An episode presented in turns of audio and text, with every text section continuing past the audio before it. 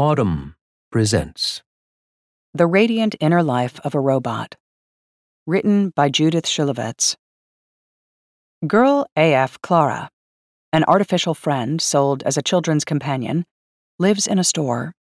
On lucky days, Clara gets to spend time in the store window, where she can see and be seen and soak up the solar energy on which she runs. Not needing human food, Clara hungers and thirsts for the sun. She capitalizes it, and what he, she also personifies it, allows her to see. She tracks his passage along the floorboards and the buildings across the street, and drinks in the scenes he illuminates. Clara registers details that most people miss, and interprets them with an accuracy astonishing for an android out of the box. A passing boy AF lags a few steps behind his child, and his weary gait makes her wonder what it would be like to know that your child didn't want you. She keeps watch over a beggar and his dog, who lie so still in a doorway that they look like garbage bags. They must have died, she thinks. I felt sadness then, she says, despite it being a good thing that they died together, holding each other and trying to help one another. Clara is the narrator and hero of Clara and the Sun, Kazuo Ishiguro's eighth novel. Ishiguro is known for skipping from one genre to the next, although he subordinates whatever genre he chooses to his own concerns and gives his narrators character appropriate versions of his singular, lightly formal diction. I guess you could call this novel science fiction. It certainly makes a contribution to the centuries old disputation over whether machines have the potential to feel. This debate has picked up speed as the artificially intelligent agents built by actual engineers close in on the ones made up by writers and TV, film, and theater directors. The latest round in the game of tag between science and science fiction that has been going on at least since Frankenstein. Clara is Alexa, super enhanced. She's the product that roboticists in a field called affective computing, also known as artificial emotional intelligence, have spent the past two decades trying to invent. Engineers have written software that can detect fine shades of feeling in human voices and faces, but so far, they have failed to contrive machines that can simulate emotions convincingly. What makes Clara an imaginary entity, at least until reality catches up with her, is that her feelings are not simulated. They're real. We know this because she experiences pathos, a quality still seemingly impervious to computational analysis. Although, as a naive young robot, she does have to break it down before she can understand it. A disheveled old man stands on the far side of the street, waving and calling to an old woman on the near side. The woman goes stock still, then crosses tentatively to him, and they cling to each other. Clara can tell that the man's tightly shut eyes convey contradictory emotions. They seem so happy, she says to the store manager, or as Clara fondly calls this kindly woman, manager. But it's strange because they also seem upset. Oh, Clara, manager says, you never miss a thing, do you? Perhaps the man and woman hadn't seen each other in a long time, she says. Do you mean, manager, that they lost each other? Clara asks. Girl AF Rosa, Clara's best friend, is bewildered. What are they talking about? But Clara considers it her duty to empathize. If she doesn't, she thinks, I'd never be able to help my child as well as I should. And so she gives herself the task of imagining loss. If she lost and then found Rosa, would she feel the same joy mixed with pain? She would, and she will. And not just with respect to Rosa. The non human Clara is more human than most humans. She has, you might say, a superhuman humanity. She's also Ishiguro's most luminous character, literally a creature of light, dependent on the sun. Her very name means brightness. But mainly, Clara is incandescently good. She's like the kind, wise beasts endowed with speech at the dawn of creation in C.S. Lewis's Narnia. Or with her capacity for selfless love, like a character in a Hans Christian Andersen story. To be clear, Clara is no shrinking mermaid. Her voice is very much her own. It may strike the ear as childlike, but she speaks in prose poetry. As the sun goes on his journey, the sky assumes the hues of the mood in the house that Clara winds up in. It's the color of the lemons in the fruit bowl, or the gray of the slate chopping boards, or the mottled shades of vomit or diarrhea, or streaks of blood. The sun peers through the floor to ceiling windows in a living room and pours his nourishment on the children sprawled there. When he sinks behind a barn, Clara asks if that's where the stairs to the underworld are. Clara has gaps in her vocabulary, so she invents names and adjectives that speak unwitting truths. Outfits aren't stylish, they're high ranking. Humans stare into oblongs, an aptly leaden term for our stupefying devices. Clara's descriptive passages have a strange and lovely geometry. Her visual system processes stimuli by partitioning them, that is, mapping them onto a two dimensional grid before resolving them into objects in three dimensional space. At moments of high emotion, her partitioning becomes disjointed and expressive, a robot cubism. In keeping with the novel's fairy tale logic, a girl named Josie stops in front of the window, and where other children see a fancy toy, she recognizes a kindred spirit. She begs her mother to buy Clara, but her mother resists. Clara is a B2 model, fast growing obsolete. A shipment of B3s has already arrived at the store. B2s are known for empathy, manager says. Still, wouldn't Josie prefer the latest model? The mother asks.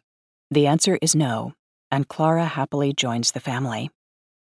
Clara's sojourn in Josie's home gives the novel room to explore Ishiguro's abiding preoccupations. One of these is service, what it does to the souls of those who give it and those who receive it, how power deforms and powerlessness cripples. In The Remains of the Day, for instance, Stevens, a butler in one of England's great houses, worships his former master in the face of damning truths about the man's character. Stevens grows so adept at quashing doubts about the value of a life spent in his master's employ that he seems too numb to recognize love when it is offered to him, or to realize that he loves in return. An adjacent leitmotif in Ishiguro's fiction subjects the parent child relationship to scrutiny. What are children for? Do their begetters care for them or expect to be cared for by them or both at once? The answers are clear in Never Let Me Go, a novel about clones given a quasi normal childhood in a shabby genteel boarding school cum gulag, then killed for their organs. Clara and the Sun resists conclusions. Parents are at once domineering and dependent. They want to believe they are devoted, but wind up monstrous instead. Children are grateful and forgiving, even though they know, perhaps without knowing that they know, that they're on their own. Josie is lucky to have Clara, who acts like a parent as well as a beloved friend. But who will take care of Clara when and if she's no longer needed? Ishiguro's theme of themes, however, is love. The redemptive power of true love comes under direct discussion here and in Never Let Me Go, but crops up in his other novels too. Does such love exist? Can it really save us? Critics often note Ishiguro's use of dramatic irony, which allows readers to know more than his characters do. And it can seem as if his narrators failed to grasp the enormity of the injustices whose details they so meticulously describe. But I don't believe that his characters suffer from limited consciousness. I think they have dignity. Confronted by a complete indifference to their humanity, they choose stoicism over complaint. We think we grieve for them more than they grieve for themselves, but more heartbreaking is the possibility that they're not sure we differ enough from their overlords to understand their true sorrow. And maybe we don't. And maybe we can't. Maybe that's the real irony the way Ishiguro sticks in the shiv. Girl AF Clara is both the embodiment of the dehumanized server and its refutation. On the one hand, she's a thing, an appliance. Are you a guest at all? Or do I treat you like a vacuum cleaner? asks a woman whose home she enters. On the other hand, Clara overlooks nothing, feels everything, and, like her predecessors among Ishiguro's protagonists, leaves us to guess at the breadth of her understanding. Her thoughts are both transparent and opaque, she either withholds or is simply not engineered to pass judgment on humans. After all, she is categorically other. Her personality is algorithmic, not neurological. She does perceive that something bad is happening to Josie. The girl is wasting away. It turns out that she is suffering from the side effects of being lifted, a Panglossian term for genetic editing done to boost intelligence, or at least academic performance. Among the many pleasures of Clara and the Sun is the savagery of its satire of the modern meritocracy. Inside Josie's bubble of privilege, being lifted is the norm. Parents who can afford to do it do, because unlifted children have a less than 2% chance of getting into a decent university. The lifted study at home. Old fashioned schools aren't advanced enough, at 13, Josie does mathematical physics and other college level subjects with a rotating cast of oblong tutors. Josie's neighbor and best friend, Rick, who has shown signs of genius in his home engineering experiments, has not been lifted, which means he will not be encouraged to cultivate his talent and is already a pariah. At one point, Josie persuades Rick to accompany her to the interaction meeting that homeschooled children are required to attend to develop their social skills, of which they have few, Unsurprisingly, the augmented children bully the non augmented one. Meanwhile, out in the hall, their mothers discuss the servant problem. The best housekeepers still come from Europe, and cluck about Rick's parents. Why didn't they do it? Did they lose their nerve? Josie's and Rick's parents leave Clara to perform the emotional labor they aren't up to. Rick's mother suffers from a mysterious condition, possibly alcoholism, that requires him to take care of her. Josie's father is not around. He and her mother have divorced. He has been substituted, another euphemism meaning lost his job, and has abandoned the upper middle class to join what sounds like an anarchist community. Josie's mother pursues her career and devotes her remaining energy to a blinding self pity. She feels guilty about what she's done to Josie and resents having to feel it. She's already working on a scheme that will lessen her grief should Josie die. This involves a more malign form of robotics. We can tell that she makes Clara uncomfortable because every time Clara senses that things are not as they should be, she starts partitioning like mad. At one point, Clara and the mother, as Clara calls her, the definite article keeps the woman at arm's length, undertake an expedition to a waterfall, leaving Josie behind because she's too weak to go. Being alone with the mother is disconcerting enough, but when they arrive at their destination, the mother leans in close to make a disturbing request. Suddenly, her face breaks into eight large boxes, while the waterfall recedes into a grid at the edge of Clara's vision. Each box of eyes expresses a different emotion. In one, for instance, her eyes were laughing cruelly, but in the next, they were filled with sadness, Clara reports. Clara's optical responses to right and wrong are the affective computer's version of an innate morality, her unnatural natural law. They're also another way that Ishiguro turns robot stereotypes on their head. Many hands have been wrung, including mine, about nanny bots and animatronic pets or pals, which will be, or so we prognosticators have fretted, soulless and servile. They'll spoil the children. But Clara does nothing of the sort. She'll carry out orders if they're reasonable and issued politely, but she does not respond to rude commands, and she is anything but spineless. No one instructs her to try to find a cure for Josie. She does that on her own. Everyone except Clara and Rick seems resigned to the girl's decline.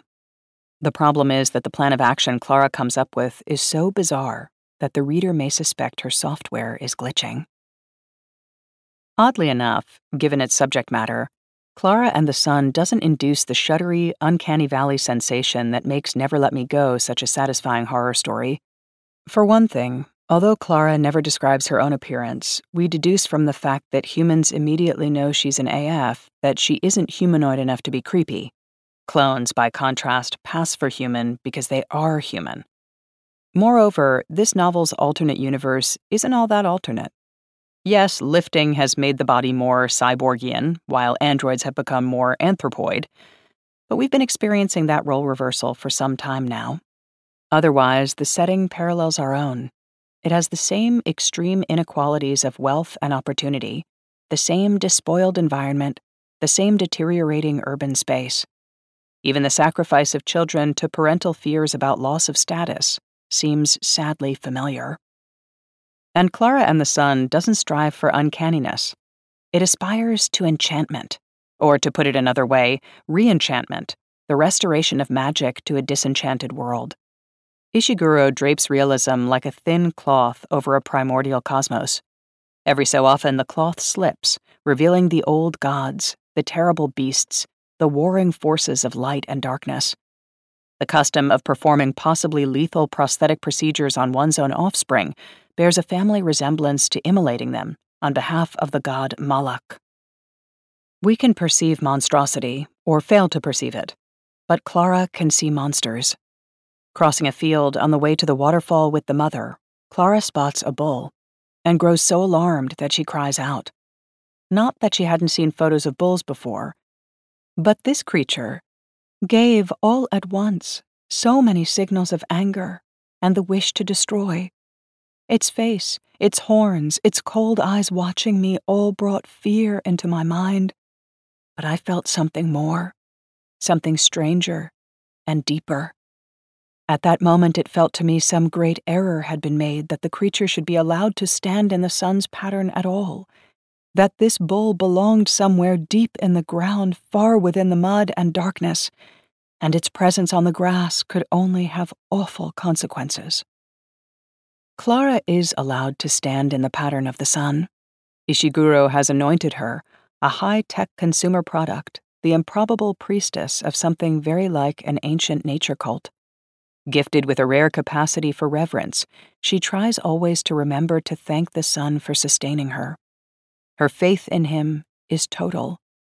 When Clara needs help, she goes to the barn where she believes he sets, and there she has the AI equivalent of visions. Old images of the store jostle against the barn's interior walls.